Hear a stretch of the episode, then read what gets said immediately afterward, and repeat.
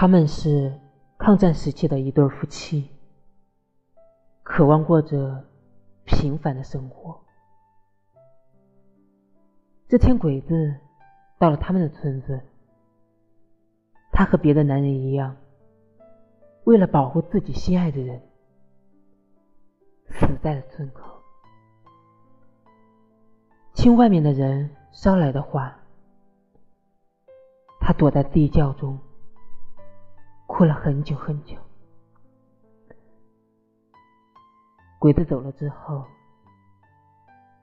他在一堆被践踏的、血肉模糊的尸体中找到了他。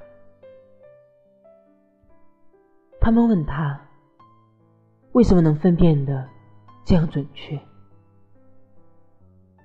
他摇了摇头，没有说话。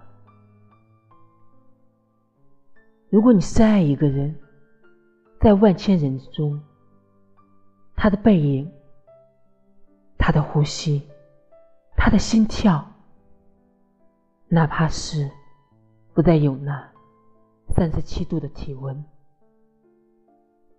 你都会分辨得一清二楚。